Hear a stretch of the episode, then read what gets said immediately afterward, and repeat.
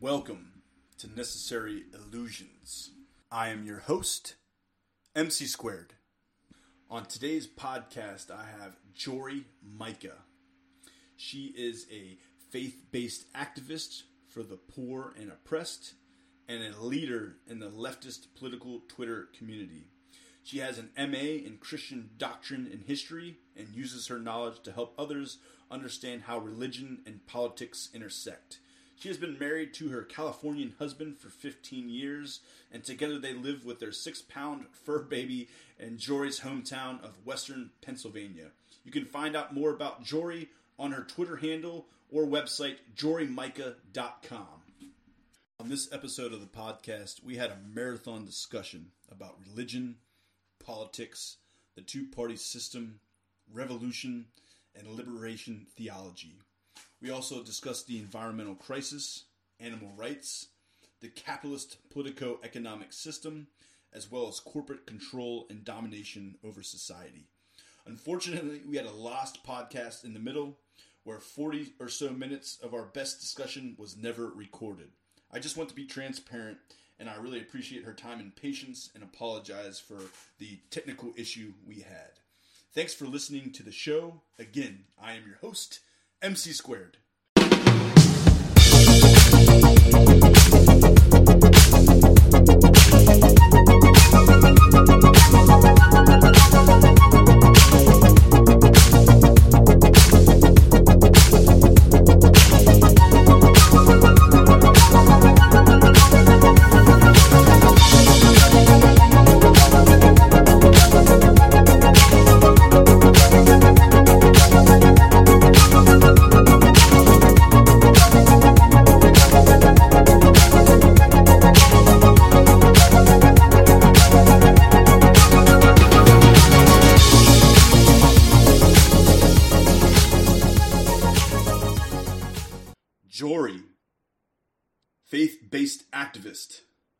Activist for the poor and the oppressed, political leftist, and Pennsylvanian, my old stomping grounds of Pennsylvania. Welcome to the podcast. Thank you, MC Square. So proud to be here. so, uh, we, we talked about a lot of things on the pre show. Um, I kind of want to get into it with some uh, just general questions. I mean, what what got you into politics? What motivates you? What's your influences? What do you want to accomplish here on your short time on Earth? Um, honestly, what I I went to school for ministry. That's really what I wanted to do with my life. But I ended up realizing how political the church is. Um, and that started with me feeling extremely excluded and left out um, for being a woman in ministry. So that's kind of where I started doing that. What role has uh, religion had in your life? Was it something? Has it, has it been an important part of your life from the very yeah. beginning? I mean, yeah. I mean, I was born into um, a Christian family. My dad was a minister um, and a, a, praise and worship leader. Um, born into Pentecostalism, not as strict as like you know some Pentecostals with the buns and things. You know, we were more like just like the charismatic side of things. Um, but then I started realizing how political things were at first. It was it was because I was a woman. I felt left out. And then when my entire um, church, the evangelical church, voted for Trump in 2016, it just like threw me for a loop because it was like Trump is like the opposite of everything that evangelicals taught us our whole lives, particularly with the whole purity culture stuff.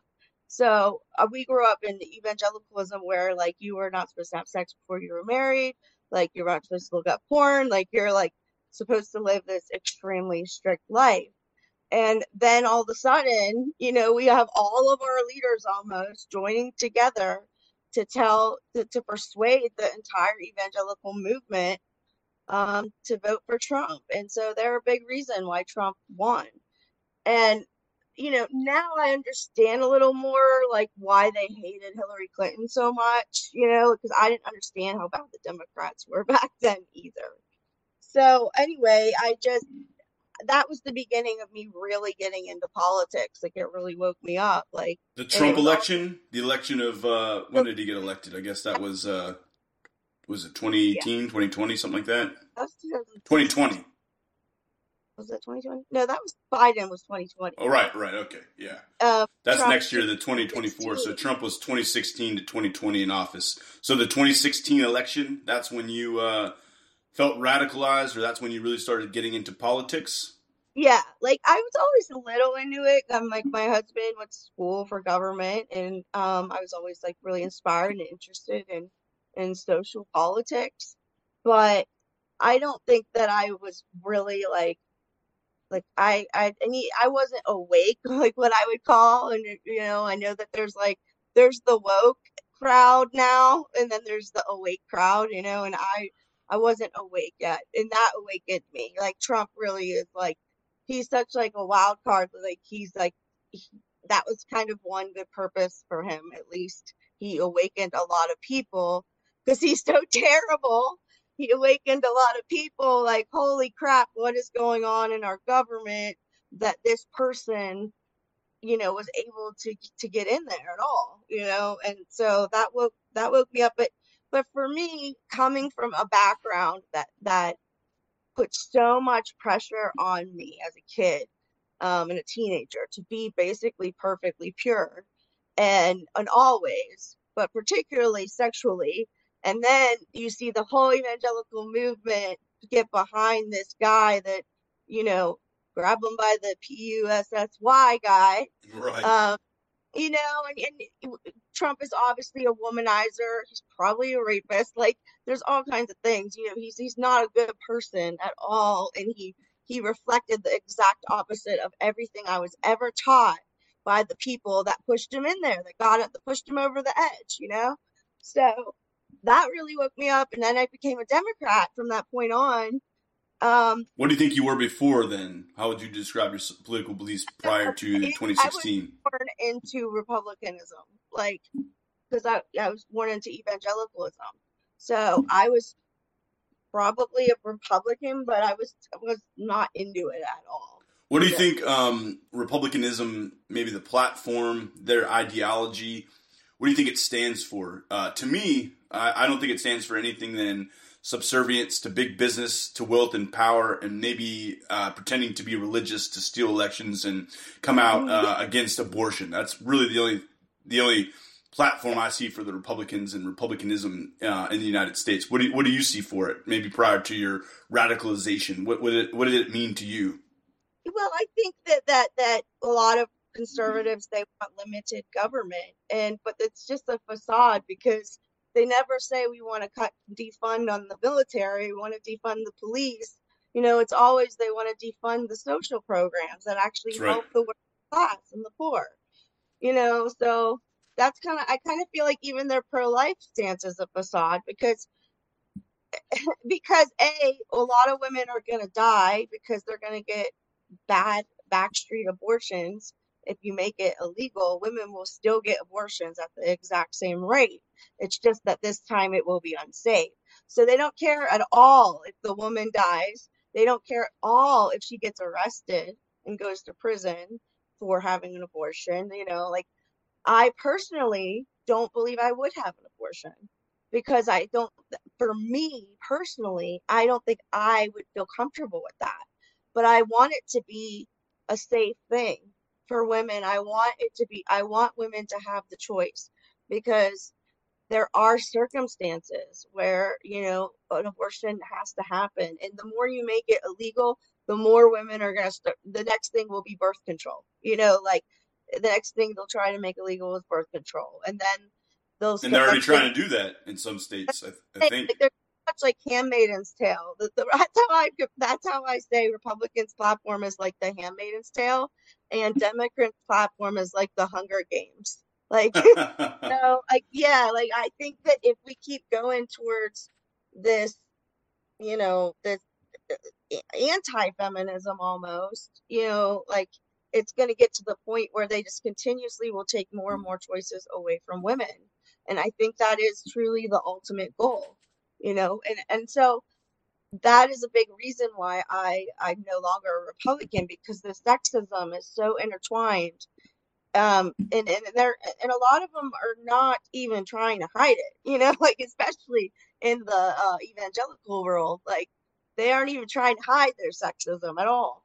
You know, they're very cruel to women, and in fact, I'm treated way kinder by leftists who are atheists and agnostics um, than I ever was treated when I was hanging around evangelicals.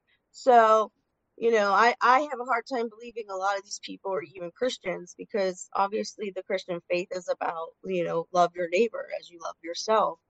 You know, so I, I don't think the Republicans really are a Chris, real Christian platform at all.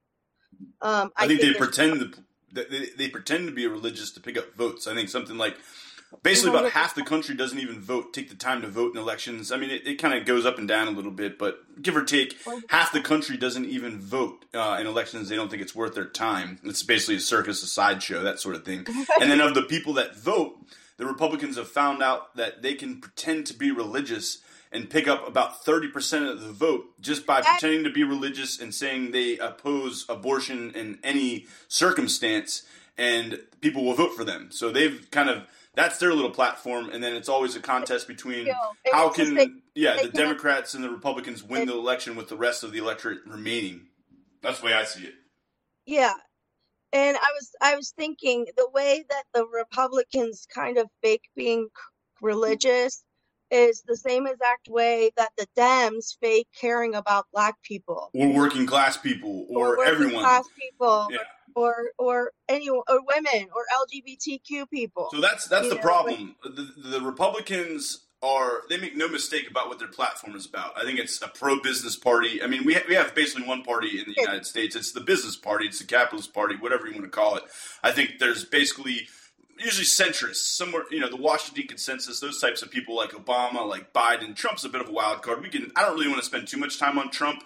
I'm more of an issues voter. I think is I think so a lot of what people in the media try to do is to try to distract us with um, personal failings, um, shortcomings, personality deficits in our leaders. I'm more. Mm-hmm. I'm not. I'm not as concerned about that. I'm more so concerned about with what the issues. If we start talking about the sex lives of politicians, we already know they're trying to put something else past us, you know, and that's that's the policies. but um, yeah, that's that's where I am. I'm, I'm more uh, I'm, I'm more important on issues. You know, I mean, if Trump was getting in there and saying, I know he's a con man, but if he was like, you know, universal health care, Medicare for all, cancel student debt, and he was going up against Biden, who's going to have the same platform, I guess I would probably vote Trump. You know, I mean, I'm more about the issues and the personal failings of, of the politicians. I think when we talk start talking about their personal life and their personalities, already something else is going on behind the scenes. You know what I mean? We see more and more of our leaders, but we know less and less of what they're doing behind the scenes, and I think that's a big problem. That's because we don't have a free press in the United States. I mean, these right. issues aren't talked about much. You know. Correct the, the revolution will not be televised. I like to talk about revolution too. You, t- you had mentioned the Republican platform uh, or or so called on limited government, but of course we know that's not true. They are um, very much into um, you know expanding the military industrial complex. Um, you know, a party of war. I mean, obviously, it seems like both parties are made up of warmongers that are at least led by warmongers.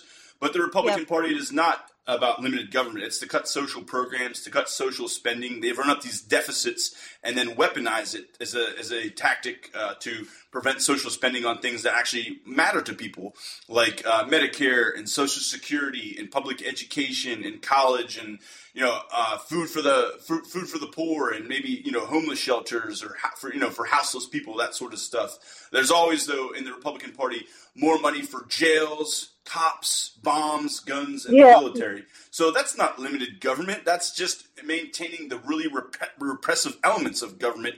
Make sure that yeah. people stay in line and they use force to do it. That's right. Yeah. And I, I love how like the, the Republicans or some of them are at least being forced now to to look at the police state because it's backfiring on the in, in the entire country now. You know, of course. The, Republicans know, are starting to outflank Democrats from the left. That's how bad it's gotten, right? Seriously, they really are. I think I honestly think Republicans are closer to getting it what's really going on here than a lot of Democrats are. Yeah, sometimes I listen to some of the like uh, Marjorie Taylor Greene when she had mentioned something about uh, abolish the FBI, which is what I see as the political police. The, the FBI is only around to make sure uh, to stop any you know political movements or to try to at least survey and that sort of thing. So a lot of times they get it. They're like, you know, they're onto it, you know, but it's only to benefit them. They only say those types of things when uh, the FBI is going after their guy. They're completely 100%. happy when the FBI and the police are beating up leftists at political rallies across the country. That's fine. But the only oh, time oh, yeah. they turn is when they're the ones, you know, uh, under the under the boot uh, of of the cops and the police in this country, and that's the only time they're okay with it. So that's that's obviously um, not not okay with me. In principle, you know, I, I, that's what I'm trying to find is like in principle how I want to.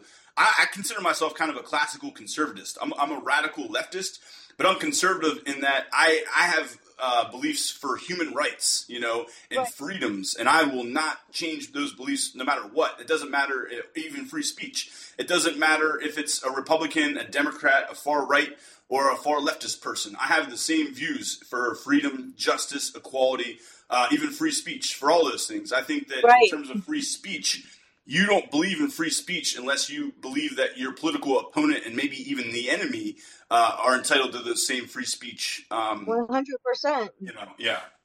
One hundred percent. Yeah. So let's get back to um, religion a little bit.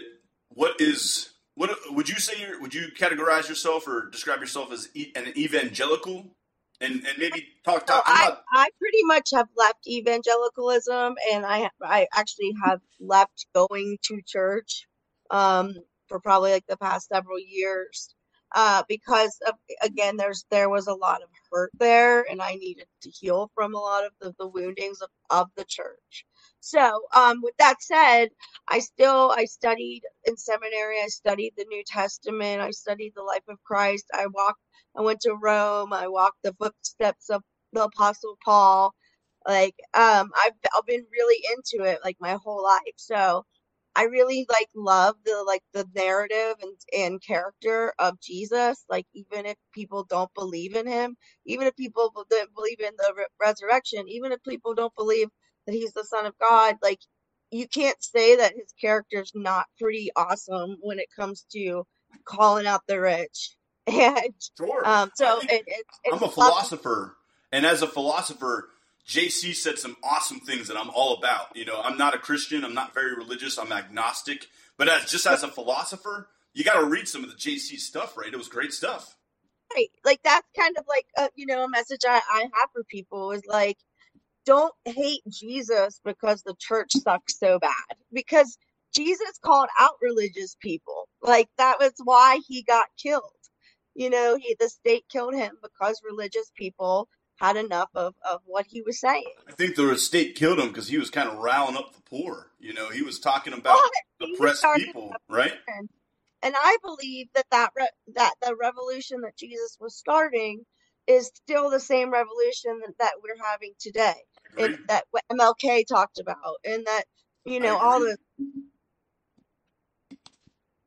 yeah, it's still going on. I mean, I've read a lot of history. I think history of mankind is a history of class oppression and exploitation of working class people around the globe. I don't think that narrative has changed. In all the history I've read, um, the thing about it is, like I like Howard Zinn and maybe leftist. Uh, there's a, there's some uh, there's a tons of other leftist authors. I mean, I'm a big Chomsky head. I, I read a lot of Noam Chomsky. You know, he's uh, his style of writing is a little bit different. He talks about philosophy, cognitive science, history, politics, and all wrapped in one. Also, the most famous linguist of all time. But I like reading left-leaning, you know, authors and that sort of thing about history. But the majority of the things you read, history is usually written by the ruling class. You know, the intellectuals that dominate society. And uh, subservience to power is usually rewarded with great privilege, whether that's wealth or prestige in society. And dissidents are usually oppressed and punished. People that oppose the 100%. status quo. So people like Galileo, you know, they were oppressed by the church, and I think he ended his life because he was saying some things that the religious establishment didn't like, and he was he ended his life. Um, I think was uh, under house arrest. And uh, Copernicus was an enemy. So I'm, I'm, big into science as well, science and philosophy. Copernicus, right. with his model uh, of the universe, that the, the, the, the, church at the time, the establishment, the dogma was the, the center of the universe is the is the earth, you know, and, and everything else right. moves around it. Well, he said no, it's a sun centered, you know, kind of universe or solar system or whatever. And then yeah, even going to um, I watched a little bit of the the Oppenheimer movie. You know, I think he had uh-huh. some socialist or left leaning beliefs.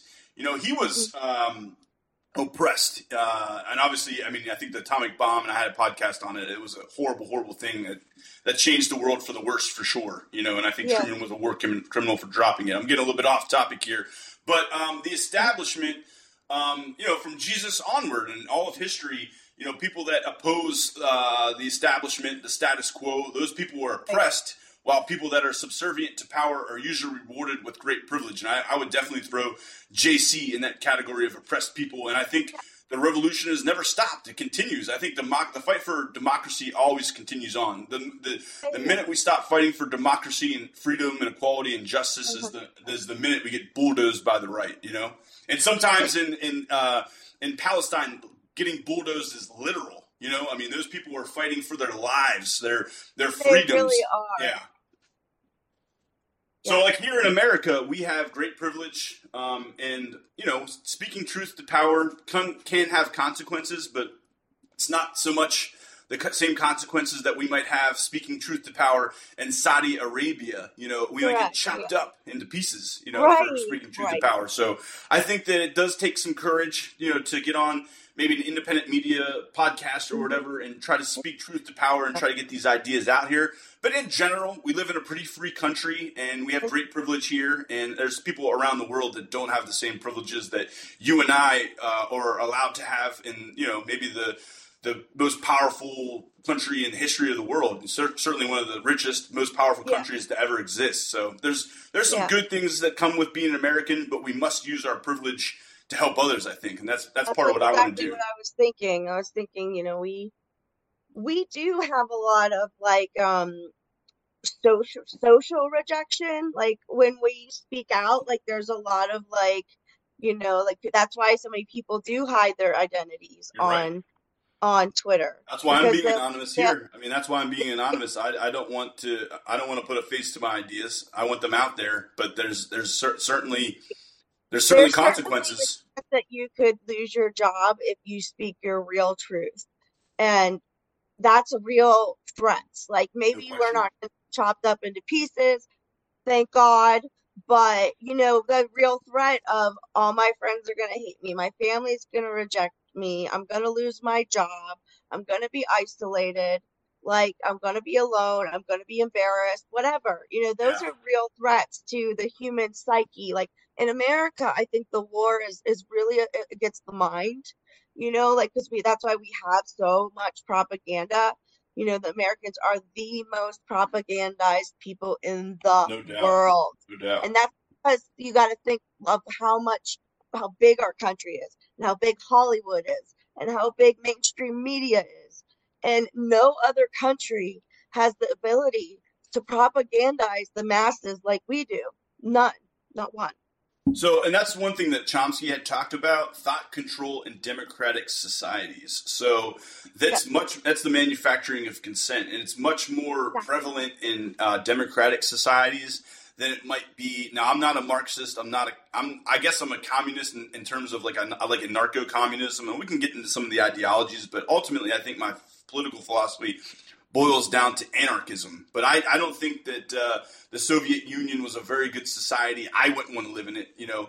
But what Chomsky talks about is thought control in democratic societies like the West, like the United States, like Britain, and that's what George Orwell actually wrote a lot about uh, thought control in, in British society. In fact, the Brits were the first uh, to develop propaganda uh, during, I believe, World War One, and um, you know the, the United States uh, kind of took hold of it, and you know who else took hold of it? Nazi Germany.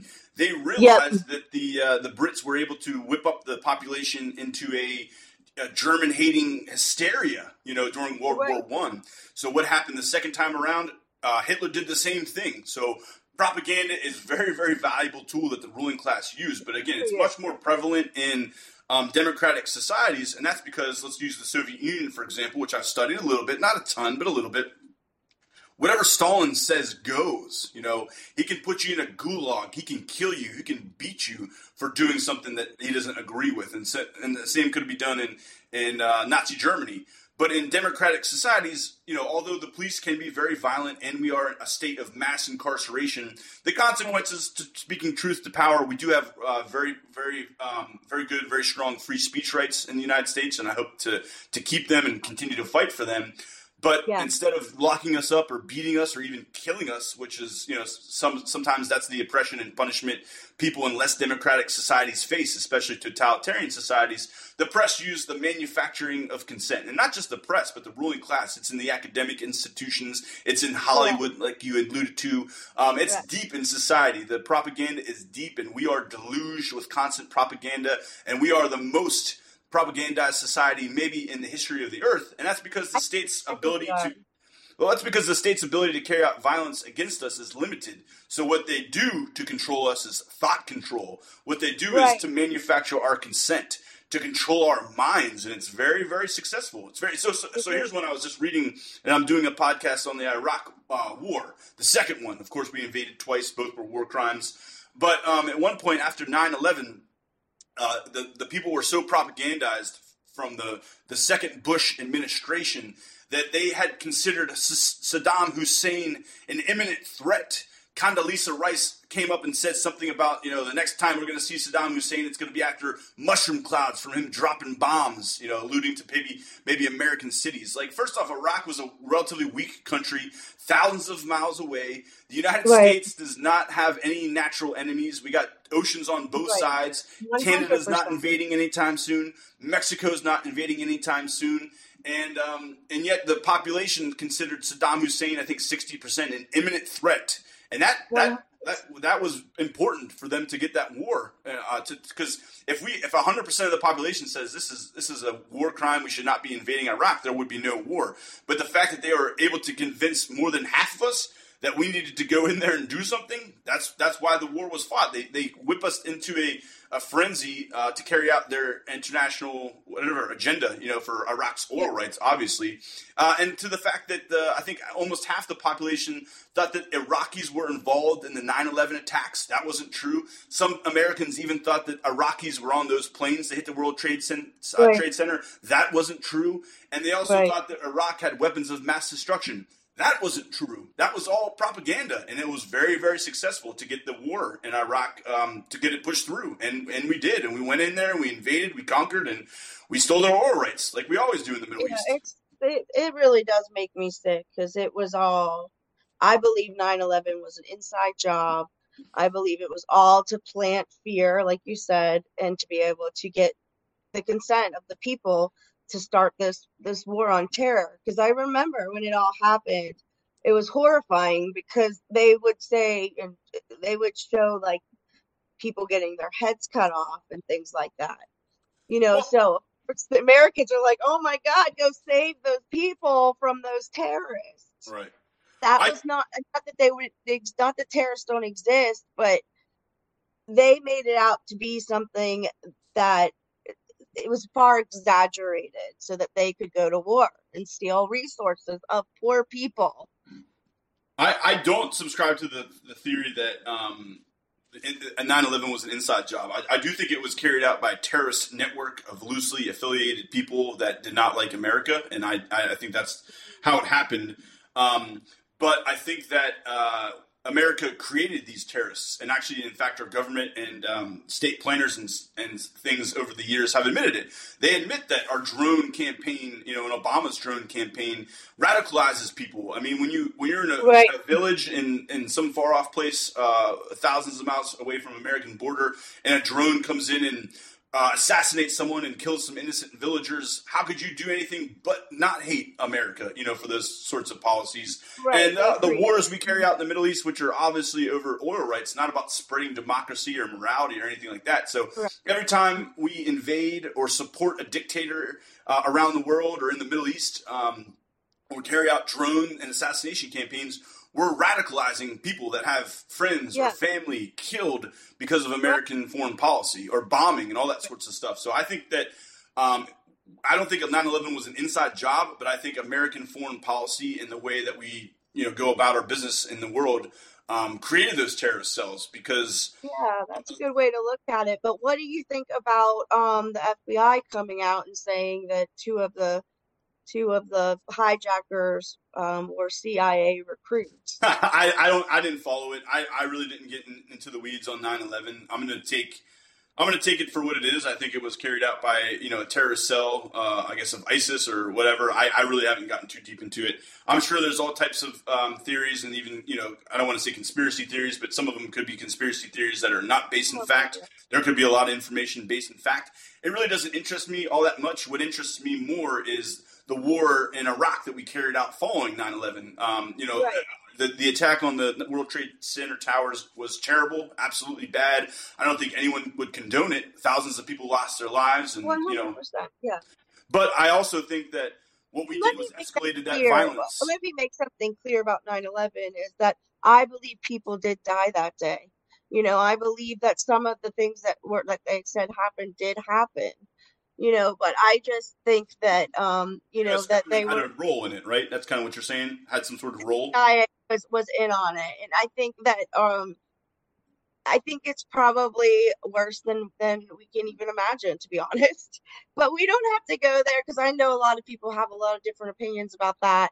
But I do think that the the one thing we have to do need to to remember is that they do create false flags and fake fake, you know, um, terror, fake stories. They make up, they do really bad things and then they make up a narrative about it and it's not real and, and we're letting them control us with fake fear and that's really like we gotta the fear is how they control us and and divide us so yeah, um divide us, divide and conquer. I, I, uh, I, yeah, I think fear politics is definitely what the ruling class use to, um, to, uh, you know, to carry out their policies and agendas, and you know, to to use fear to divide us and to make make us more acquiescent. You know, and I think that's another thing that we are also kind of drawn to strong leaders, right? Republican leaders. We need Right. a hero to come in and save us. We need George W. Bush to right, right.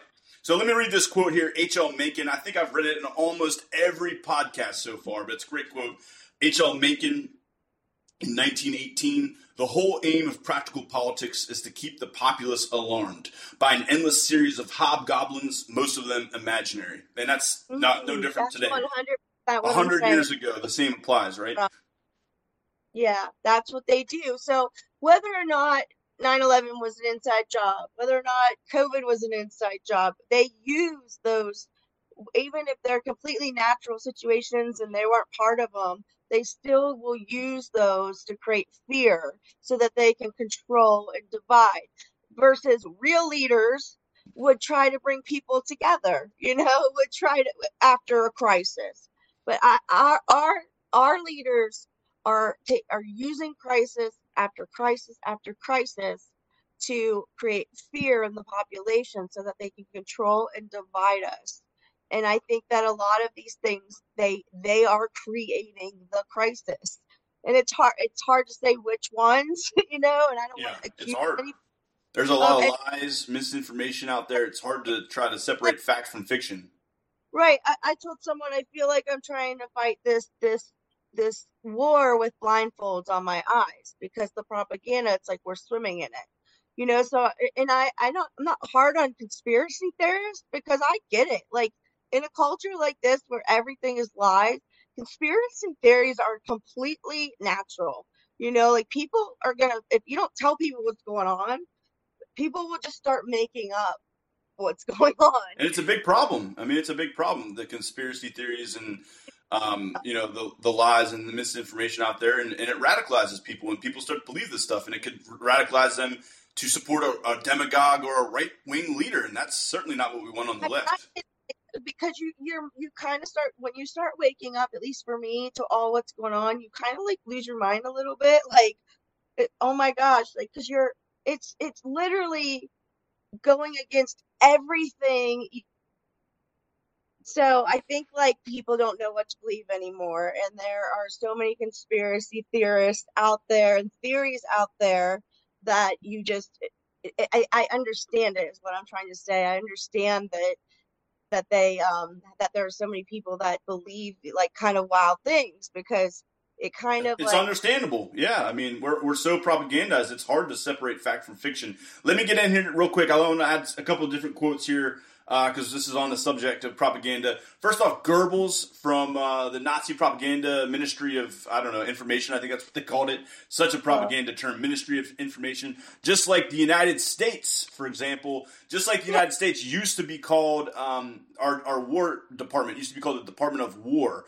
Well, now it's called the Department of Defense, even though the Department of Defense, as I'm quoting it, is carrying out wars thousands of miles away uh, right. in countries that are not in any way, um, you know, uh, a threat to us. But anyways, back to Goebbels and the Nazi uh, propaganda campaign. Basically, first off, there's always a little bit of hint of truth in every element of propaganda. Otherwise, it's not believable.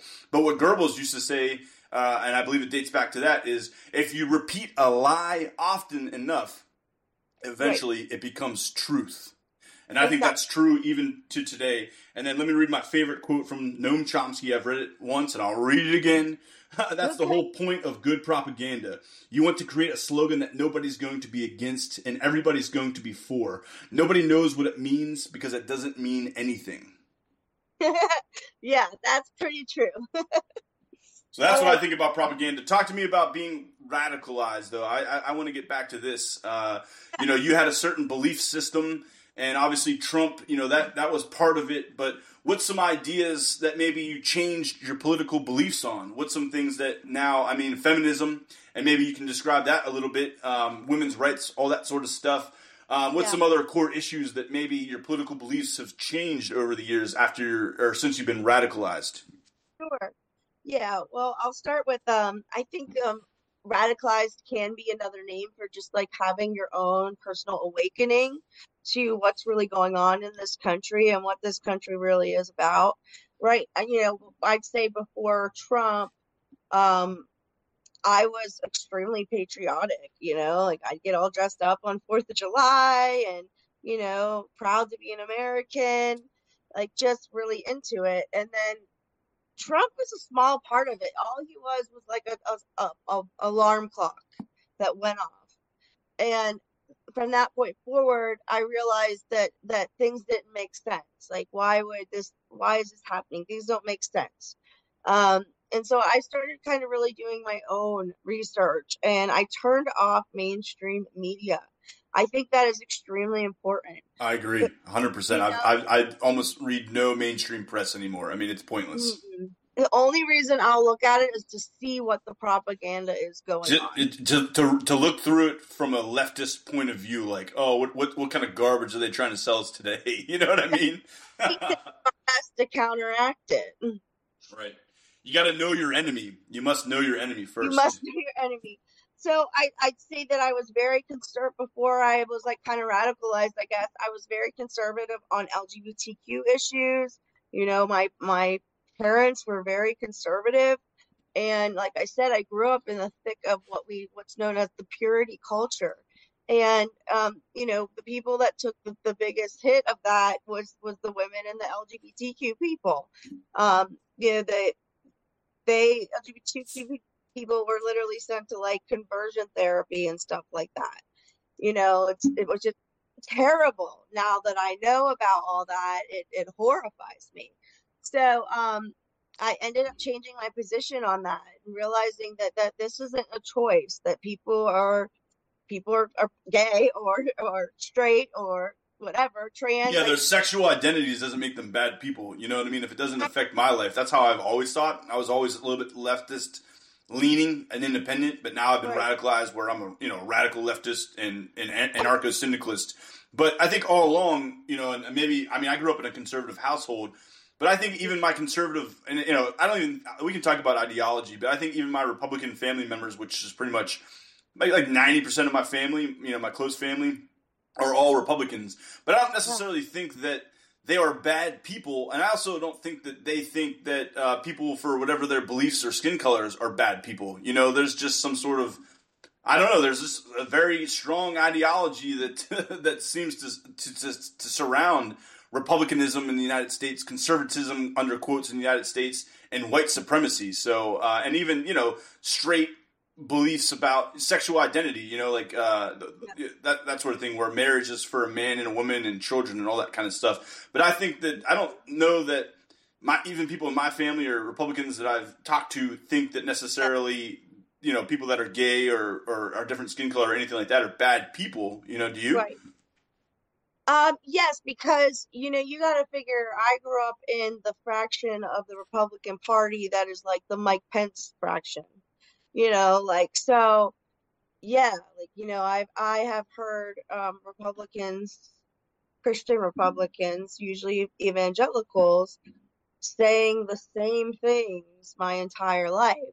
And like I said, there was a huge focus on sexual purity, is what they called it. And so when I saw them vote for Trump, I was like, this man is the least sexually pure yeah, right. dude like ever. Yeah.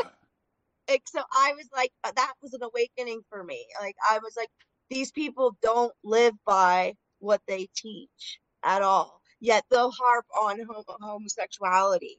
You know, they'll harp on things like that. Meanwhile, they don't they don't live their they don't live even their own. They're hypocrites. They say one thing but do another, right? They're they're they're, uh, they're the people. JC had talked about that. JC had talked about the hypocrites. You know, you, you shouldn't trust hypocrites or something like that, right? Yeah, like that was like Jesus's thing. Like he called out the hypocrites, and I would say the, the Mike Pence and a lot of the evangelicals are hypocrites, and I would include Catholicism and in that as well. That's where we've seen the most sexual abuse in Catholic Church and in the Baptist, like the conservative Baptist side of the of the evangelical church. It's religion. I mean, I, I don't think religion is. It, it, it can be. It's neutral. I think. I think it's neutral. Although it can be a very bad thing. It can mm-hmm. start wars. It can control yeah. people. It can be weaponized. So that's why ultimately I've never been all that interested in in religion. I think I've always been curious, uh, unsure, and now I would describe myself as agnostic. Like I don't yeah. even know what the idea of God is or could mean. You know, I'm very interested in the universe and and that sort of stuff, like the Big Bang theory and creation and how did we come into existence and was there yeah. time before the big bang all these sorts of questions interest me and why i say i'm agnostic is because i don't think that any human being understands how or why the universe was created or if there is a God or what God might even be, you know, like the universe right. on its insanely large size and scale. That's kind of godlike. I mean, it's almost infinite, you know. So, so I'll ask you the question: uh, What is God? You know, what is what is God, or what do you believe? You know, do you believe yeah. in a higher, a higher power? And maybe describe God for me. What do you what, what what do you think God is, or would be, or you know, those sorts so of ideas? my views on God have really evolved. I think. Um, I believe that God is literally everything, like literally flowing through everything, like an like an invisible spiritual force that literally flows through everything. And I also believe that like we had to have come from somewhere. So therefore there has to be some kind of source. You know, we had to have. I don't believe that that that even if there were the there was the Big Bang and stuff, I don't somebody had to cause it to happen. And so when I look around and I see like, you know, everything's so creative design, like the, the, the entire universe is so creatively designed to be able to function almost perfectly. That's so, uh, te- teleology, I believe, or something along those lines, or ontology. I believe it's ontology. I'm getting might be, might be getting these terms wrong, but like if you're looking at a rock formation or you know something along those lines, like in nature, you know, it's almost like this was designed for human beings to sit on, or something like that. Like basically you're looking at the universe or the world and you're like i see a purpose for this. There had to be a creator with a purpose in mind. So is that, that that's kind of how you believe that's kind of how you think? And i believe that that that the purpose is to learn to love to love. It really i think the purpose is to learn to go to grow and love and become a better person you know to become a um you know, just I don't want to say it's about better becoming a better person, just that, because I do believe in grace and all that. I do think we all mess up in life, you know, and I do believe in grace and all that. And, and I don't think that that if there is salvation, I don't think I personally would be able to earn that on my own. What's salvation? What does that mean? Well, to me, I think it means I mean, I believe in Christ. I believe that Jesus died on the cross. I believe he rose from the dead, literally. I believe his miracles were literal, like, you know, every single one of them. Um, do you think the Bible, I, do you take it as literal? Was it written by God? And do you, when you read it, do you think it's all literal? I used to very much so, but I've changed my views on that as well. I think it's God's story written by God's people. Therefore, if it's written by humans, it has to have some flaws. And I actually think that that builds your faith more because yeah, I like that. That's a that's a good that's a good way of looking at it. I, th- I think that's pretty cool. It's different. I haven't heard anyone say anything like that before. Right. Um, that's what I'm saying. You're a smart guy. Like you're not going to believe it if I say the Bible has zero errors, and that's going to immediately turn you off to it. You know. So I think it actually builds people's faith more to say this is this book was written by humans and humans do error things but i do think it was inspired by god you know and that that doesn't mean that you know i could do a, a picture that that's i feel is inspired really by by god like i really feel that but it would still have my human touch on it you know it would still and i believe that we are um the world taints us. I don't believe we come in sinners. And that's another different view I have. I think that we come in innocent. I think and, most people are good. Yeah, and I don't think uh, yeah. racists are born or xenophobic people are born. I think no. everyone's born good. I think that we change maybe our beliefs or you know we become I don't I don't want to say bad people, but we do bad things uh, not because that's how we were born and came into this world, but maybe the way we've lived our lives and the culture and the things we've I guess understand about the world. I think that I think ultimately people are born good and maybe they can be corrupted by society or whatever, you know. Right. That's exactly what I think. I think that every single person is a child of God and but again, like I don't think of God as like a um like you know like a like a man sitting upstairs in a throne, you know, like I that's the way I used to think of him as an evangelical. And I don't think of him as a him anymore either. And actually, I got fired from my first job teaching theology because I refer to the Holy Spirit as she instead oh, of he. Wow. Yeah. Because it's actually correct if you go back to the language, the original language, the words for Holy Spirit are actually feminine. You know, so I was actually doing the correct way and I got fired for that. So, so I well, go ahead. I want to. So we talked a little bit about on the pre-call, like genocide and terms like fascism and stuff, and I don't like to throw them out um, lightly. But I do respect someone's opinion on this matter who studied the Bible and religion in general, and that's Noam Chomsky. It's my favorite influence, of, of course. So I'll get back to him. But he had called the Bible, and he doesn't throw out genocide and doesn't even like to, to use the term often. But he had called the Bible the most genocidal book in the literary canon. And again, he doesn't use these terms, you know uh, loosely at all. So, and I think, and I've read some other stuff on it that I haven't read a lot of the Bible. I did go to church a little bit when I was younger, but uh, I was never too into religion. I will say that. But there's a lot of hatred, violence, and genocide in the Bible. So, what do you think about that? Um, again, like I, I think that if if you know God's people were writing human history down today from God's perspective. There's a lot whatever. of that in human history, isn't there? Right. That we there would be constant. We'd be talking about all the wars, and we'd be talking about you know like that. It's not. Maybe it can be looked at as like a history book. You know.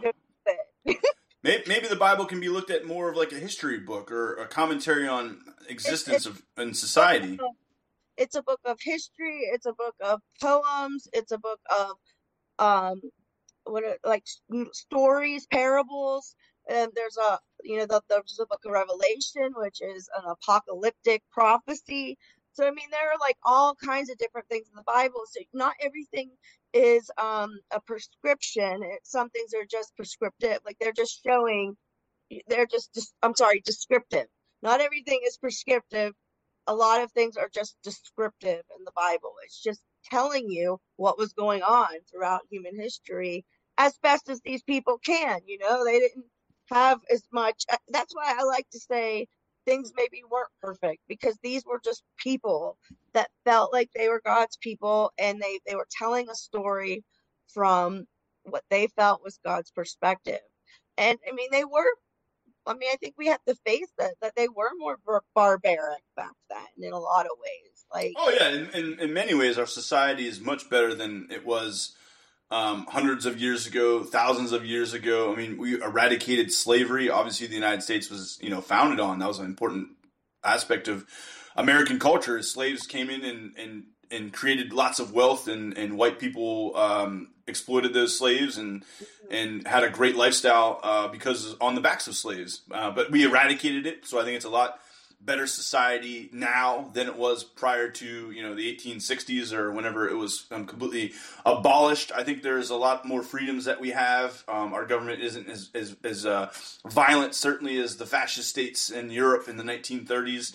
Um, there's a lot more, um, you know, sexual openness in our society, and I think that people can identify as different genders, and you know, there's a kind of a social revolution going on in, in that realm. I don't delve too deep into that kind of stuff, the sexual identity or identity politics or anything like that, but I think it's a fine thing.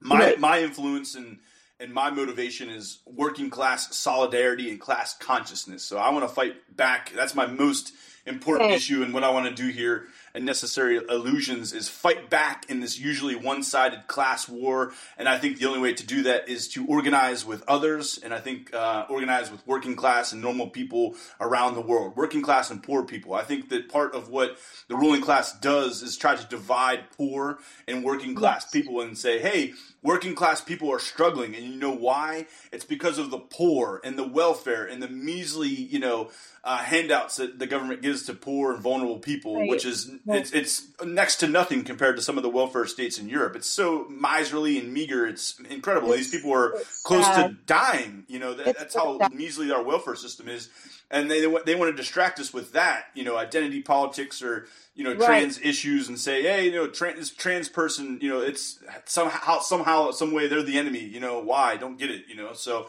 it's it's not about the the yacht, the Jeff Be- Be- uh, Bezos, and uh, I think he made like uh, tens of billions of dollars in the last month or two, and yet got fined fifteen grand from OSHA. Like that's going to hurt them. You know, it's not. Yes. It's not those people that you know, like Elon Musk, that bought Twitter forty billion dollars with his spare change. You know, right. it's not the people with the yachts, and it's not the people that are in control of these. Um, real estate corporations buying up all, all of the housing in America and then charging us outlandish rent, you know.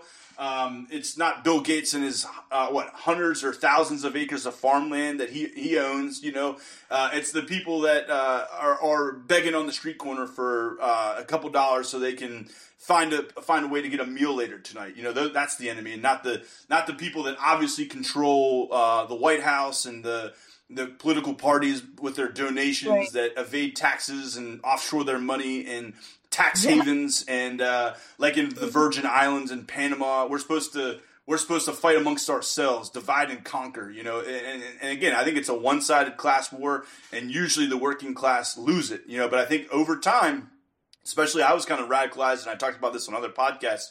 Occupy Wall Street. You know, I think the Trump, uh-huh. a lot of people were radicalized by Trump, and I think a lot of people actually right now, I don't think it's a good thing at all. But the Supreme Court and their right wing agenda, I think it's radicalizing a lot of people in Gen Z. I don't think that there's many gonna there's many people in Gen Z and generations behind us that are going to vote for Republicans. It's pretty clear and obvious that the Republicans suck. Their policies are not uh, supported, right? Uh, not that the Democrats are all that much better, but I think no. some of the stuff that the, the Supreme Court and the Republican agenda is radicalizing millennials and Gen Z voters, and that's a good thing ultimately in the long run, at least. Yeah, yeah, yeah. I I don't see Gen Z putting up with with anything that's not inclusive. Like they're they are a very different generation. Like uh, you know, if you see them out, they're a unique bunch. You know, and I respect it. Like that's who they are. And, and I think the millennials were, were, radicalized, and I think the Gen Z is picking up just where we left off, and I think they're even going to be more radical. Yeah.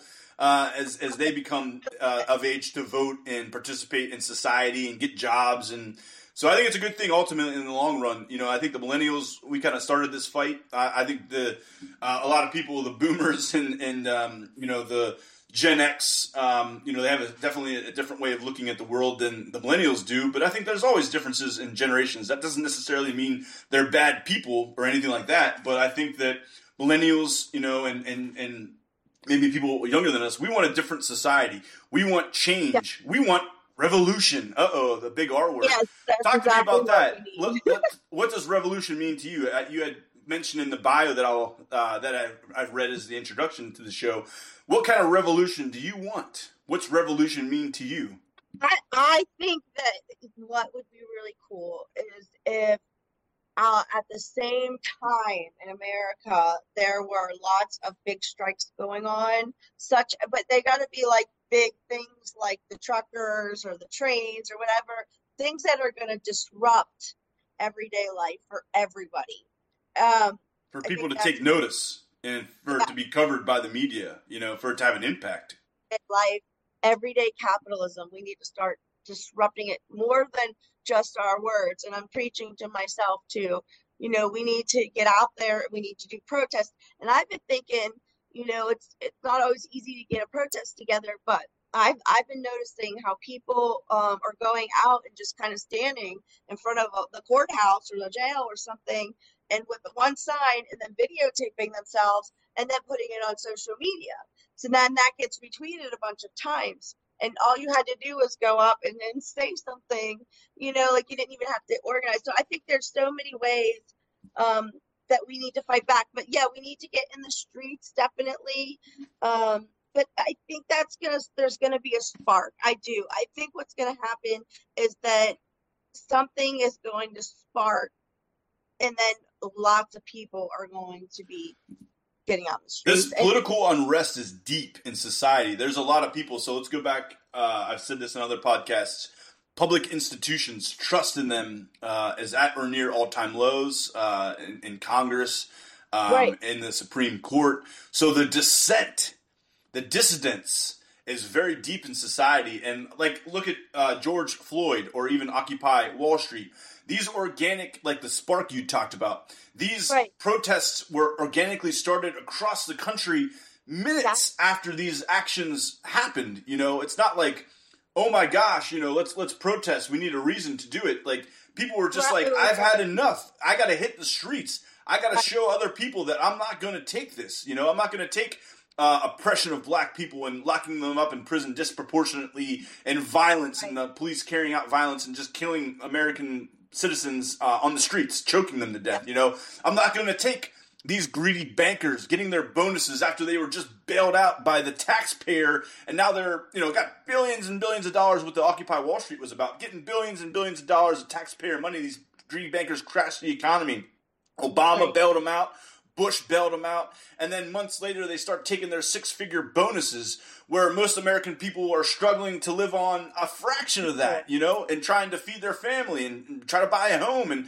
I looked at, I retweeted this earlier today. The car prices are higher than they've ever been uh, in history. I think that's not just. Um, I think real prices, not just necessarily like obviously actual prices, of course, but like they're, they're now cars are getting to the point where uh, it's almost a luxury for working class people, yeah, and, and, it, and, it, can't yeah. be a luxury because we have to get to work. We have to we have to make money, and there's no public transportation in the United States. I mean, we don't have high speed rail. All of that was um, essentially that was a that was basically a social engineering project with big auto and big oil. We have an uh, oil based economy.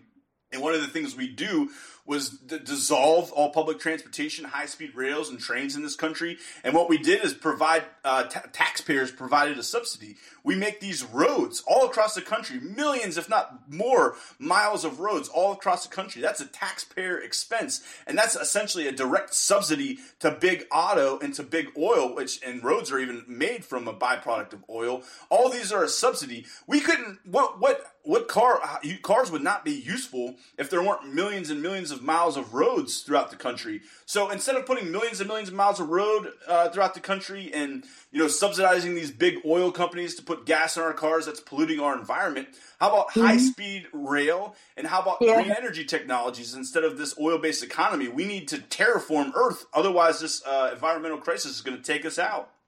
I'm 100% with you. Like it's absurd. Like I work up at um, a food pantry, and so I see these these people, and they're they're so poor, and uh, they're they're getting their food stamps cut off, and they already they're already there for food, so they're already not able to get enough food.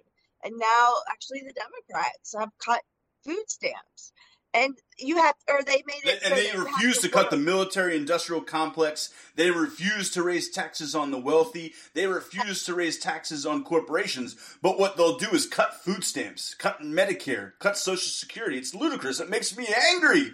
Jory it makes me angry. Me too. And these people like they expect them to go get jobs but they don't have they can't afford a car. Like how are you supposed to get a job if you can't afford a car? And again, there's not a functioning public transportation system in the United States. It's not like Europe where there's thousands and thousands of miles of train and high speed rail. You know, I mean, it's just not available. It's available in some big cities uh, in, in the United States, but what about people that live outside the cities. You know, again, suburban America. That was a social engineering project. We we we made suburbia because of roads, and we spread out. And along the along the way, we've also you know killed off animals. I mean, we're in an extinction uh, event right now. We're destroying habitats all because we're spreading out. And I think um, how society should be designed, perhaps, would be you know maybe we're a little bit more concentrated in cities where they have all the all the resources that we need and hopefully we can lessen our footprint a little bit and have public transportations and so that we mm-hmm. can maybe diversify the environment so that we don't have suburbia everywhere we don't have just farms everywhere i think we need natural habitats for uh, animals to live in too so i mean yeah. I, I think i'm kind of getting off on a tangent here but I guess when we start talking about this kind of stuff, I try to think of the long run of how society should be, you know, structured and designed, and that's what I mean by revolution. I mean, we. So first off, future generations don't get a vote in, in politics, and neither does the environment. Neither do the animals. Neither do the animals that have gone extinct in the last hundred years since the industrialization of, um, you know, humankind. Yeah, I know. It's it's really disturbing how um, I, I'm a big believer in that, especially with my faith, that we are supposed to be take take care of the earth. That you know, that's like the beginning of Genesis. Like God said, like here, you are the steward of this earth, and we're not we're not being good stewards at all. But we can't help it because it's the top. Like what a lot of times it's like all we can really do is continue to speak out on it and protest and you know what we're doing because it's the top it's the 1% that they won't stop. And then i constantly bring up that the military industrial complex is the number one polluter the number one polluter in the entire world you know like because they have think about all the tanks and all the gas they use in the tanks. And uh, there's like the, the bombs and all the chemicals and all that. So nobody ever brings that up barely ever. You know they're always talking about the oil but but a lot of times people don't connect that the, the military industrial complex are stealing oil from overseas so that they can come home and sell it to us at the, and they make the profit basically. Think about the billions of dollars we spend, spend on bombs and destruction uh, just bombing innocent civilians and you know possibly even like infrastructure. I read a article the other day about um, in, uh, civilian installations that we've destroyed, including Clinton. I think he bombed a pharmaceutical plant that killed um, a, a, handful of people, but the repercussions killed thousands and thousands of people, I believe, in Africa and in the global south because they weren't able to access. Um, medicine for diseases and famine and that sort of thing. So some of these actions have you know big repercussions that weren't directly a, a result of you know bombing uh, this type of plant. Because, um, uh, but but what I wanted to get to is just think about if, the billions of dollars we spent on the military industrial complex and bombs and artillery that destroys and kills people and animals and Evil. everything else in its path. think about if we would direct these resources to building a better society, to building. I, I remember um, I had the uh, Pale Horse on here, and he had talked about if the military budget was put toward the homeless crisis we have in the United States, that everyone would, would be able to um, afford, I think, a $1.4 million home. That's pretty nice. You know, instead of blowing up and destroying the planet and, and, killing innocent people, why don't we direct this money and resources and effort toward a, a goal that might be a positive for society, not clearly a negative? Constant war is not a good thing for anybody, right? Yeah, but I mean, at the end of the day, I think we, we all need to connect on the fact that our government is 100% corrupt. No matter how you feel about it, the, the, no matter what you want to call the system, we call it capitalism. No matter what you want to call it, the system sucks. That's why we are all, you know, that's why I'm with you. The system sucks. so that's that. All right, let's do. Let's get into some. Uh, let's get into some political philosophy, some ideology. We're going. We're getting right back into it. Um, we kind of take little breaks in between the podcast, and I try to stitch it together as a good kind of um, you know fluid conversation. I just informed my guest Jory. we just went for forty minutes on political ideology and uh, that was cut off because I didn't hit the record button because I'm a dumb dumb. So I apologize. So we're gonna try to we're gonna try to finish up here strong. We had a little bit of talk on uh, political philosophy. Apparently that was all prep. That was not recorded. So, anyways, we're getting right back into it. We're gonna go for another maybe 20 minutes or so, or however however long. But let's talk about capitalism. What does that mean to you? We already discussed a little bit let's come let's come right back into it. Uh, let's hit on the points we already discussed. Um, what does capitalism mean to you? So to me, I kind of bring it back to my faith, where it says like the root of um, the love of money is the root of all evil. So I kind of think that capitalism is literally based on the love of money, which is greed. And I, I really do think that it is kind of the root of all evil, even in the entire world, because uh, the West is is capitalist West. People are exploiting um, the whole, not just Americans, but even more so, like you said, the global South, where they they're able to go in there and and pay people sixty cents for their an hour for their labor. And this is a common thing for billionaires, whether it's celebrities or CEOs and some of our favorite celebrities participate in this stuff. And we don't even realize it because everybody's so brainwashed. Right. But yeah i think that um, to me it, it means exploitation. It means it means unhealthy competition. Um, it means that only a few get to be on top while the rest kind of suffer in order for them to be on top so we talked a little bit about the political system, and I think capitalism involves the political system and the economic system. Basically, in capitalism, uh, you have an economic system where corporations are the vehicles that the rich and powerful use to exploit the rest of the world. Of course, these transnationals are, you know, in some ways based, and many of them are based in the United States but their path of destruction and exploitation is international. So yeah, they find you know countries where um, workers are even more exploited than American workers and pay them pennies on the dollar, you know, to make like for example Nike and the shoes that uh, you know many of us wear, and um, you know, so right. instead of instead of paying uh, American workers um, low wages, because I think there's been um, really no gain in wages since the 1970s when Reagan deregulated the financial system. Um, real wages haven't increased in, in, in decades, and it barely even keeps up with inflation. Um, so we had talked about it that got cut off, but 7.25 an hour is the minimum wage in the United States right now. So obviously it's a little bit more than pennies on the dollar that maybe even more uh, exploited workers in the global south might um, get for for their exploitation. But 7.25 an hour is not a is not a living living wage. It's not uh, a wage that anyone could live on or put food on the table yeah. or buy clothes or even get a, a, single bedroom apartment. Certainly never buy a house on 25 an hour. So, right. um, and I think right. a society based on greed and exploitation, um, self gain, self interest is, is doomed, you know, so, um, 100%.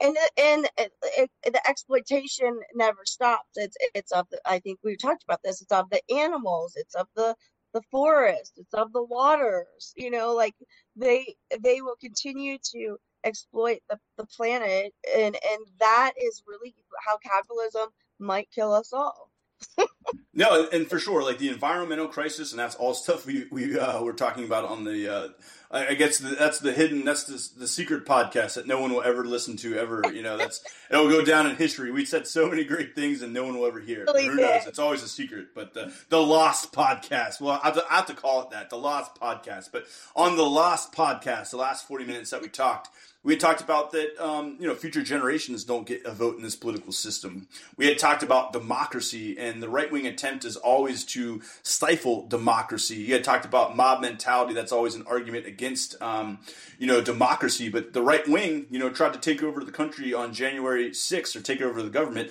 They used a mob to do so. So it's always, you have to, you have to point out their hypocrisies and say that, you know, that they they don't like mob mentality. What did they try to do on the on the on Capitol Hill that day? You know, on January sixth, and I think we're deluded with propaganda about the Trump and all these sorts of things.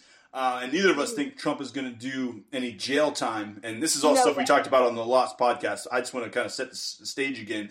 But let's go back to um, the environment, like the environmental crisis. We're in a mass extinction event. We must um, we must change the uh, economy. You know, uh, we must change the way society is structured, or we're all doomed. You know, the environment is teetering on the brink of total collapse. You know, and if the environment collapses, we're not going to be around to see to see it. And future generations don't have a vote. Neither does the environment in our political system. And we had talked about the exploitation and even genocide of animals. We're both sympathetic to the um, to, to, vegetarianism and veganism. Um, of, of, course, the, the, the, rights of animals are, are slim to none. I mean, chickens, they spend their entire lives in these tiny little coops. They're fed and they poop, and that's basically their life. And then they're slaughtered for us to eat. And then let's go to medical science, where we basically torture animals to advance science and, and medicine. And I think, mm-hmm. um, I don't know a better way to do things. You know, I think that uh, if we're really going to try to advance the sciences and, and, and, the, and the medicines, that might be a component of how we do so. I certainly don't uh, support torturing human beings, but we have to talk about these things. That yeah, we literally torture animals uh, to to educate ourselves about medicine and, and biology and science, and um, industrialized killing of animals to put meat on the table for many Americans and people around the world to eat. You know, so yeah, I think against like I I think I I am against like the um experimenting on animals because they don't really have a choice in the matter and human beings do. Like i think what needs to happen is that you know human beings need to know every single thing that could happen to them and then make a decision whether or not they want to be experimented on. But at least they had a decision rather than like dr fauci that's exper- so-called experience experimented on puppies or dogs or something like that. Like lots of them. You know, that makes me really disturbed. Like, if you, I mean, I mean, I, I do think there's a difference though between test experimenting on like a mouse and experimenting on like a monkey, like freaking Elon Musk literally killed monkeys with the Neuralink. Right, right, yeah.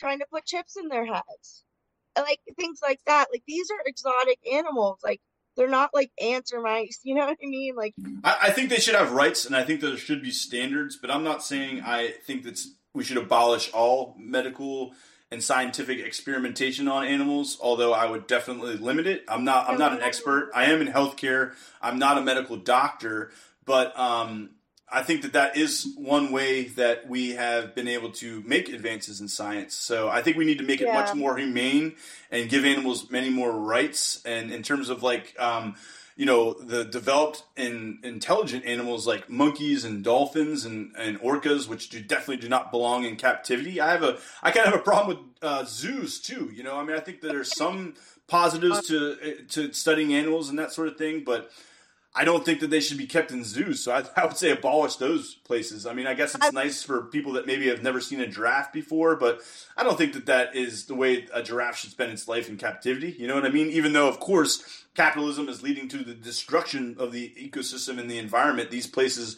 where animals live naturally um, are slowly being destroyed. You know, there's less and less of them. The biodiversity is is and the ecosystem in general is collapsing, and it's because of humans and and because of at least capitalism in practice. Of, of course, these people talk about capitalism, but they want a big government. They want a powerful government with police and the military. They also want to, to, to taxpayers to subsidize, and that's part of what the def- uh, the Pentagon is.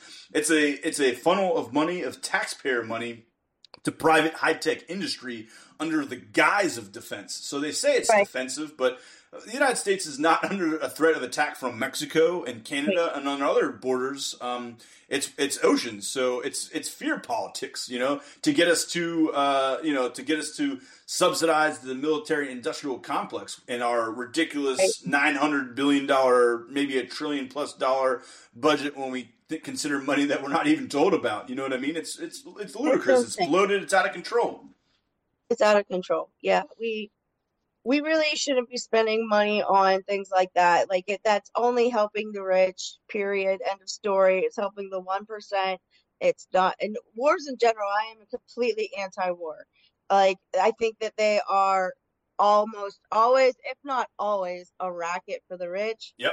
And that's what they are. And it's so disturbing if you think about it, because you know you've got these young men joining the military and women too, thinking that they're you know, going to have this great exploration of life, you know, and getting all these like benefits that they won't give us right. because of that issue, because they want to save it for if you fight for them. If you get, if you're, if you'll throw yourself in the meat grinder for us, we'll give you health care. Well, guess what? You don't need health care if you're in the meat grinder. If you're dead. You know? And the same thing for uh, for uh, education. You know, they, they they don't want student loan forgiveness, even though um, many politicians and, and billionaires and, and, millionaires and business owners in the capitalist class got billions of dollars in triple P loans forgiven, but they don't they don't want to give us uh, they don't want to forgive the trillion dollar that what two two point something trillion dollar student loan crisis, you know, and that's part of what the military industrial complex uses. They use it that hey, we'll give you health care and we'll give you education if you if you fight for us and advance our imperial agenda when if we lived in a more socialist society now let's talk about what socialism means to you and that sort of thing but if we lived in a more socialist society where it wasn't centered around greed and self-interest and imperial ex- exploitation of the right. world and the global south um, we would all have a better society where we wouldn't have to go overseas and, and kill some villager in a far off land that's under no that's not threatening the United States mainland. And in fact, yeah. the, the, the, in fact the United States mainland has not been in jeopardy since the War of 1812 when they burned the British burned the White House down. Uh, Japan attacked a uh, Japan attacked Hawaii, which was a colony at the time, which we stole at gunpoint. So the United States mainland, it's been hundreds of years since it's ever been threatened, and yet we still have these uh, international military campaigns abroad, which are aggressive in nature. They're not defensive right. by any means. And 100%. I, and uh, yeah, the, Department of Defense used to be called, uh, you know, the Department of uh, War, and, and, that's because in the old days, you know, they're a lot more honest. you know what I mean? Now it's propagandized. But um, let's get to it. I ramble a little bit, and uh, of course, the last podcast we talked about all this kind of stuff. But let's get back to political ideology and socialism. Uh, are you a socialist, and what does socialism mean to you? Yeah, I mean, I definitely would consider myself a socialist in the meaning of I believe that the worker should own the means of production. And if there are no really means of production, then the workers should have a vote in big decisions, you know, like they should be making big decisions together. So I think one thing that, that we were talking about earlier is that you really um, democracy and socialism are kind of inter, interchangeable. Yeah, and I think that that is a lot of the stuff we talked about on the Lost podcast. And again, that's going to be the that's going to be the title for this whole podcast that we're on today. So thanks again for your patience.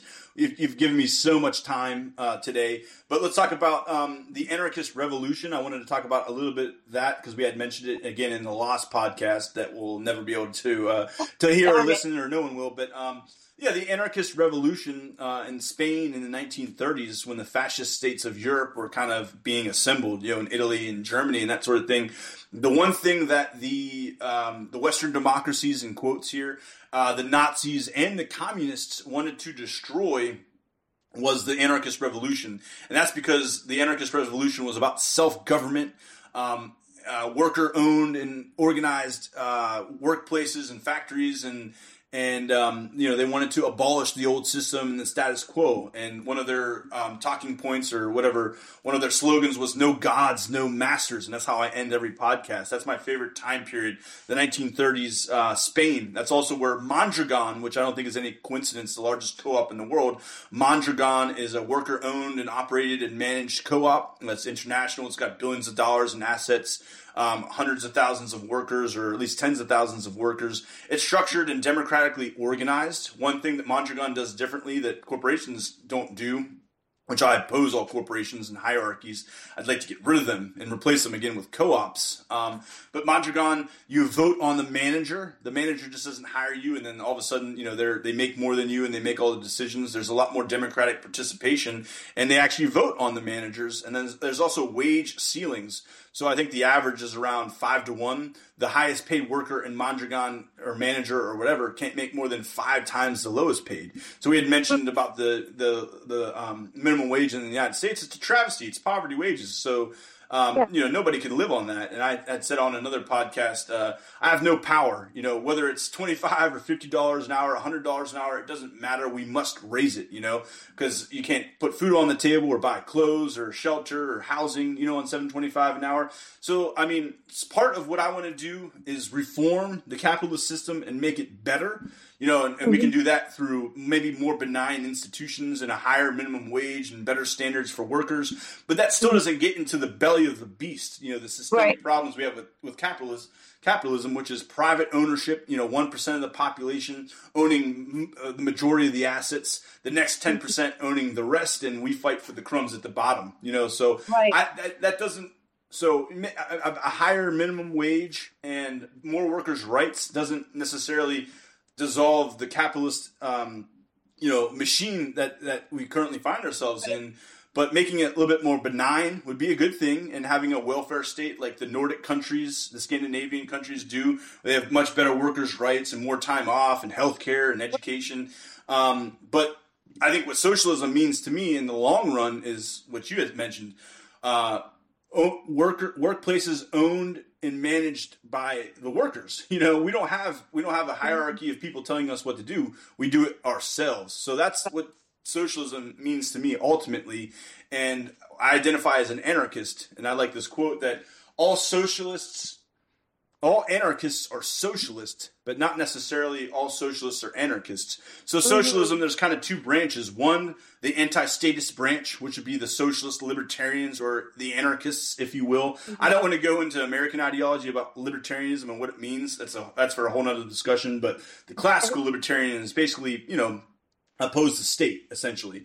Uh, and then there's the pro-statist branch, which was communism, which uh, I think the Soviet Union was uh, not a great place. Uh, they had dictators and a very powerful class of bureaucrats that ruled over the subjects in the Soviet Union. Although they had some things that were good for workers and some good social programs, but ultimately, I don't want an all-powerful state. Whether that's a state run by the capitalists or whether it's a state run by the bureaucrats in the commissar class. So ultimately, what I want is democratically owned and operated institutions similar to Mondragon, like co ops. So I think that, mm-hmm. and that's the economic system.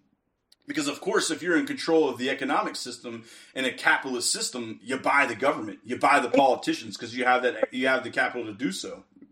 Yeah, that's what uh, people that constantly say capitalism is free market. It's a free market. It's a free market. And I'm like, uh, so call. They always want you to call it crony capitalism, yeah. but I'm like, listen, think about it. Like it's always going to go crony because, like, you know, the rich are going to buy the government. Yeah. That's how capitalism works. People you know, with wealth, wealth and power use their wealth and power to gain more wealth and power. You know, and right. that's why the inequality has been skyrocketing. And in fact, we're now in a, in a, in a state of human history worse than the Gilded Age, where there's more wealth inequality than there ever existed in any other time period in history, and that's not a good thing. And if we don't seriously uh, address it, it's going to wipe us all out, including the environmental crisis, you know, because yeah. the people that are running the world are psychopaths. They're destroying the environment. They're killing innocent citizens. If we don't, if there's not a democratic uh, takeover uh, of uh, of institutions in, in the world, and if workers don't unite in class consciousness and solidarity, we're all in trouble, big time.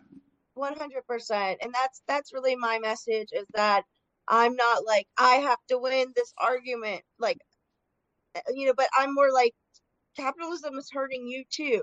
Capitalism is hurting all of the poor and working class, which is at least 90% of us, probably 99% of us. Yeah. You know, so that, that's kind of my message is like we ultimately our our humanity, I believe, is one.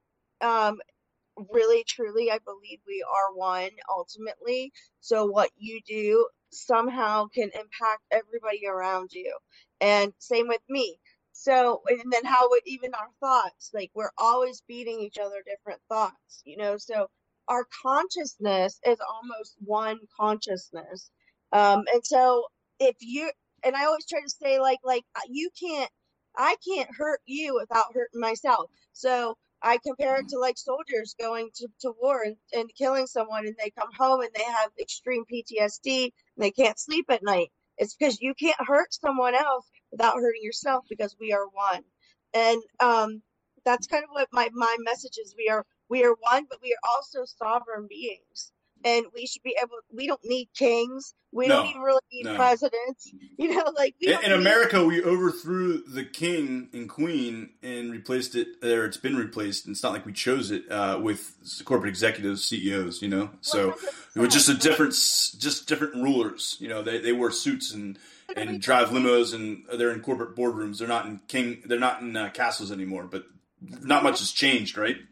Yeah no it really hasn't. And i think that that that is like the struggle of humanity that that's why like you know i'll go back to the bible stories of like exodus you know where moses goes and he sets his people free you know like so they're fighting the exact same battle back then that we're fighting now you know and we're trying to figure out to the rich how to say you know let my people go but we have to have, yeah.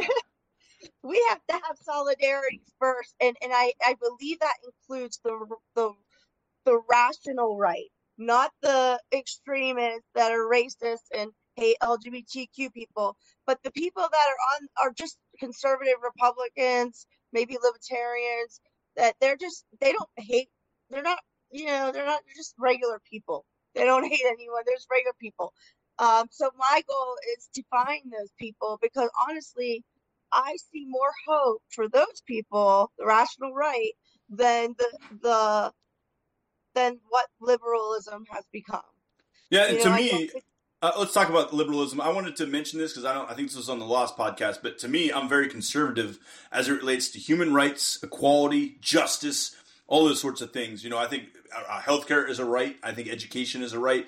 So it, it, depends on how you use the ideology. I think conservatism is just basically protecting a certain system in place. Um, you can use it for good or evil. You know, it could be a good thing uh, like human rights and justice. It could be a bad thing if it's conservative to the military industrial complex, the police state, or mass incarceration. So, as it relates to human rights, though, I consider myself a classical conservatist. Um, right. I think that, and I think the liberal theory of the Enlightenment era is something I still like to read and look back on, and I still find very interesting things from the philosophers of a bygone era that still apply today. And I'm all about truth and knowledge, and I like those sorts of things. Um, I wanted to hit on this that you had said about the soldiers that come back with PTSD. No question about it. I think that those people are victims. You know, they're they're the victims oh, of the military industrial complex.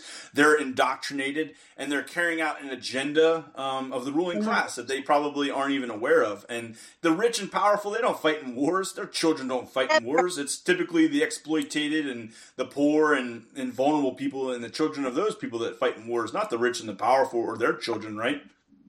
Right, and like a lot of the a lot of people on the right, their kids fought in these wars. So that's why I'm trying to tell like people that are rational, like the reason your kids are dying overseas is because of of imperialism, is because the the agenda of the wealthy is still happening, and here you are defending something that's hurting you and kids. And that's the fear of politics. I mean, America's not under threat. I mean, China, I'm sorry, China's not a threat to us. They're thousands of miles away. You know, I, I, think that we're provocative to them. I mean, what are we doing in the South China Sea? You know, same, same goes though for just in general. Like we haven't, the United States hasn't been under under threat. Uh, the mainland, at least, hasn't since the War of 1812. Mexico is not invading anytime soon. Canada is not invading anytime soon. We got oceans on both sides, so it's fear politics. It's fear politics that uh, try to whip up uh, the population into a jingoist, you know, pro flag, patriotic, you know,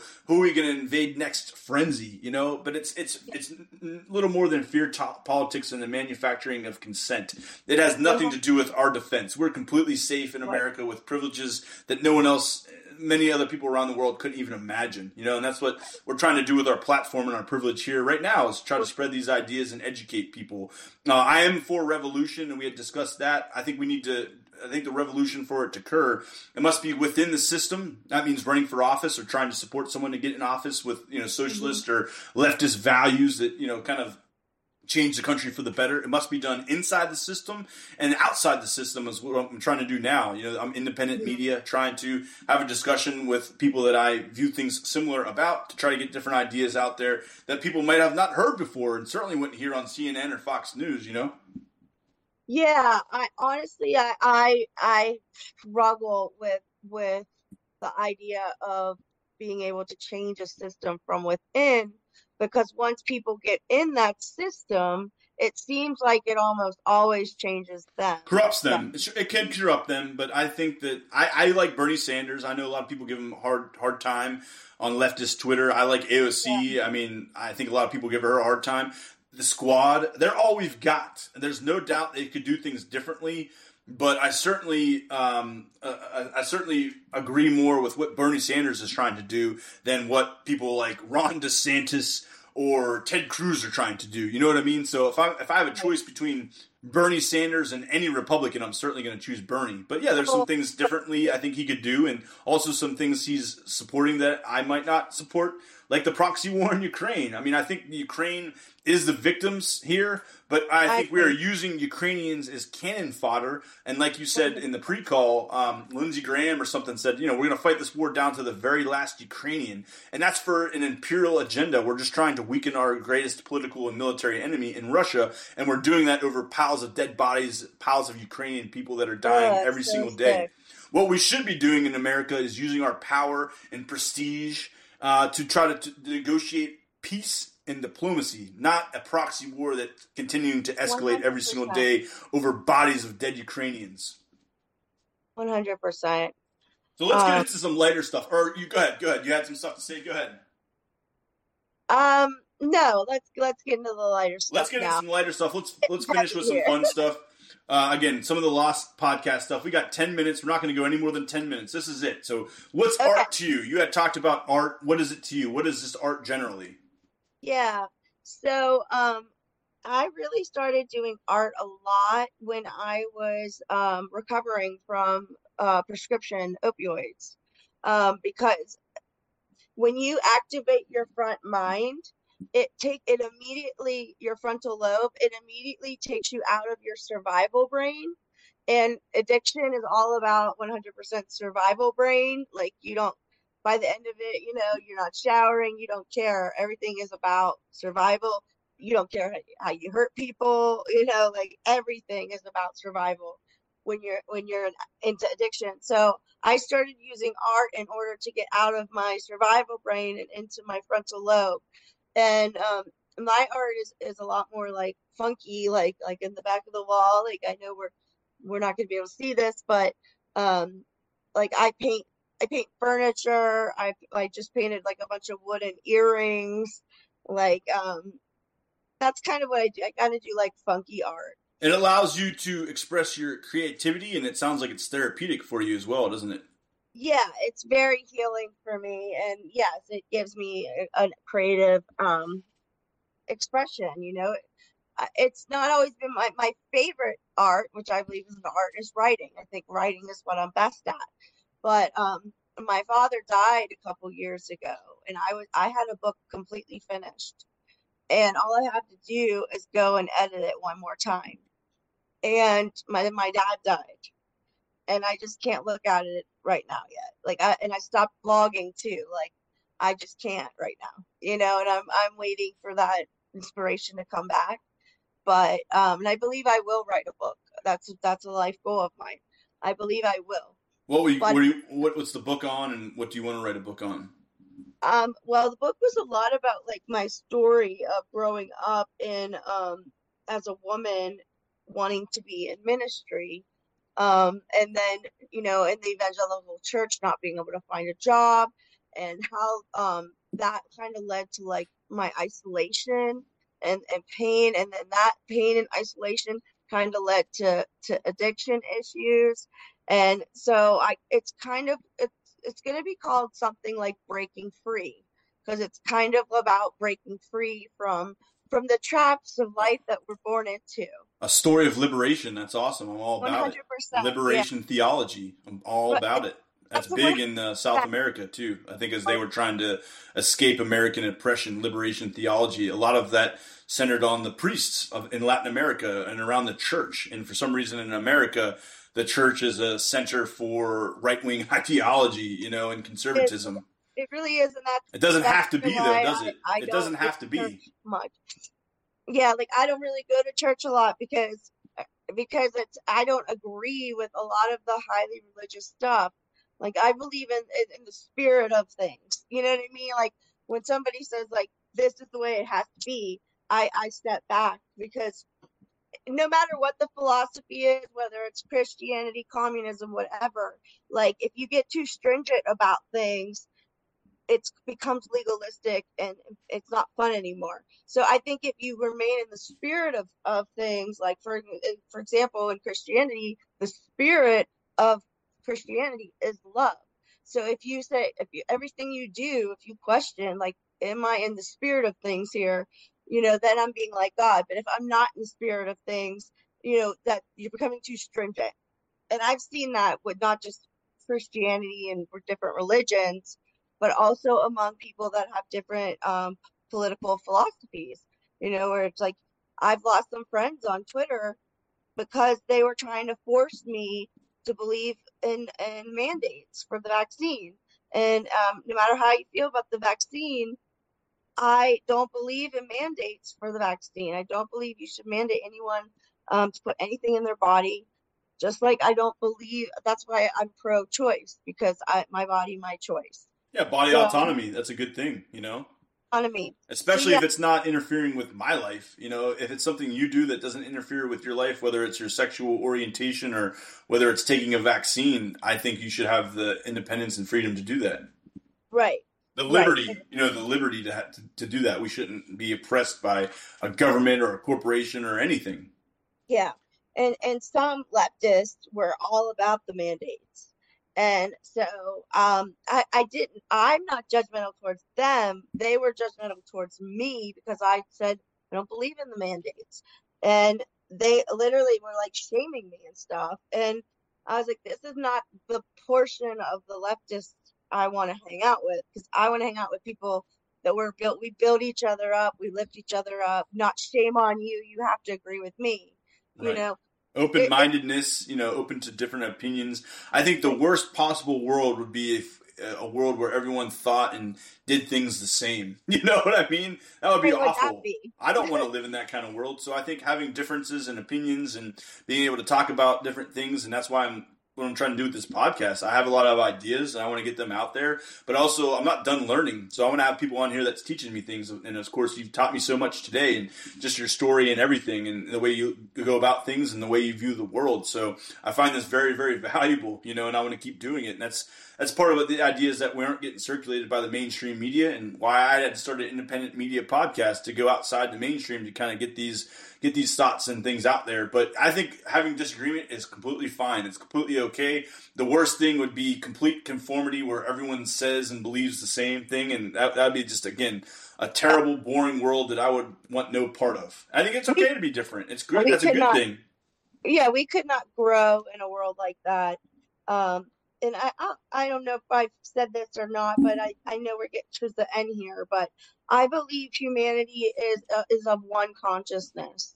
Ultimately, we're feeding each other ideas all the time.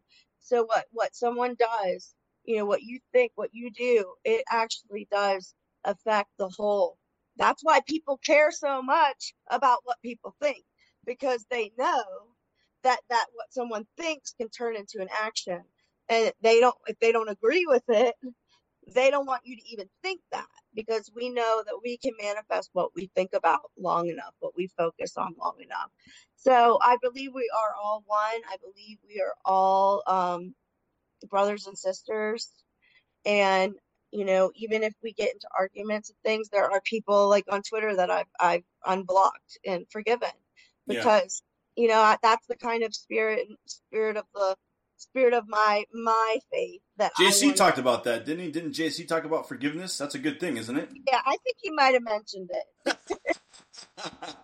I'm not a I'm not a biblical scholar or philosopher, but I, again, I'm I'm not even religious. I'm agnostic, but I think JC said a lot of great things that maybe no one in the Republican Party has ever read. You know, at least it doesn't seem Some like they have. Very concerning, yes. so we got not too much time left here what's your inspiration? What's your motivation? What kind of change do you want to inspire in the world? What, what do you? What's important to you? Um, I think a lot of what you said, you know, equality, justice, um, freedom, you know, we're really the principles that we live, that we, that America is supposed to be about, you know, like that's really like the, the kind of world that I would like to help create. Um, but my heart is definitely for for the for the marginalized for the oppressed for the disabled for the weak for everybody that's that's at the very very bottom. Like that's the people that i really want to not only encourage but help lift up with my platform that may not may not have anybody else that would help them that way. I try to give the guests the last several minutes. We got like maybe two minutes left here to just plug whatever they want and where can they find you uh, if they're interested in some of your ideas today? So what would you like to plug? What would you like to tell everyone listening out there and how can they find you? Okay so uh, i mostly just write on twitter right now uh, which is now called x which is hilarious. But um, you can find me at jory micah at jory micah which is j-o-r-y m-i-c-a-h and then um, i do have a website jorymicah.com, where you can kind of look through a lot of my past thoughts. Um, but just keep in mind that I have not really wrote on that since 2020. So a lot of the things that are on there don't really represent me as much anymore. So if you really want to know Jory right now, um, come on Twitter and find me. Awesome. Anything else? Uh, anything else you want to say, or any platform you'd like to make mention of, or any project that you're working on before we sign off here today? Uh, I will say that um, my life goal, my life goal is to finish a book, which is something I, I've been working on for for years now. Um, and also, I just want to thank you for having me on today. I really appreciate it. Our conversation I, I feel like I've I've grown. Like I feel like you you could be you could be a teacher. and that lost podcast, it's going to go down in history. That was maybe the best forty minutes I've ever had on Necessary Illusions, and no one's going to ever listen to it. But I appreciate your time today, Jory. It was a pleasure.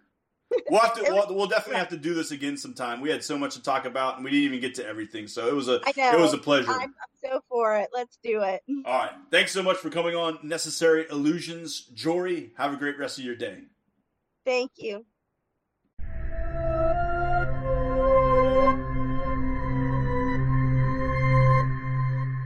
That's going to be a wrap for this episode of the podcast. I want to thank Jory for her great discussion today. I learned a lot. And I think her story is very inspiring to those looking to overcome addiction and oppression. She was so generous with her time today as we had a lost podcast in the middle where 40 or so minutes went unrecorded. But she was a trooper and completely undeterred, and we were able to press on seamlessly. I tried to edit it and stitch it together to sound like one long, fluid discussion, but I want to be transparent and let everyone know that we did have some technical difficulties in the middle, which I apologize and take responsibility for. I think the last podcast we had together would have went down in the history books as the greatest podcast of all time. But unfortunately for us and for anyone else listening, nobody will ever hear it again. However, I think what we did record was still pretty cool, so thanks for listening anyways. Again, I am your host, MC Squared. No gods, no masters. I'm out.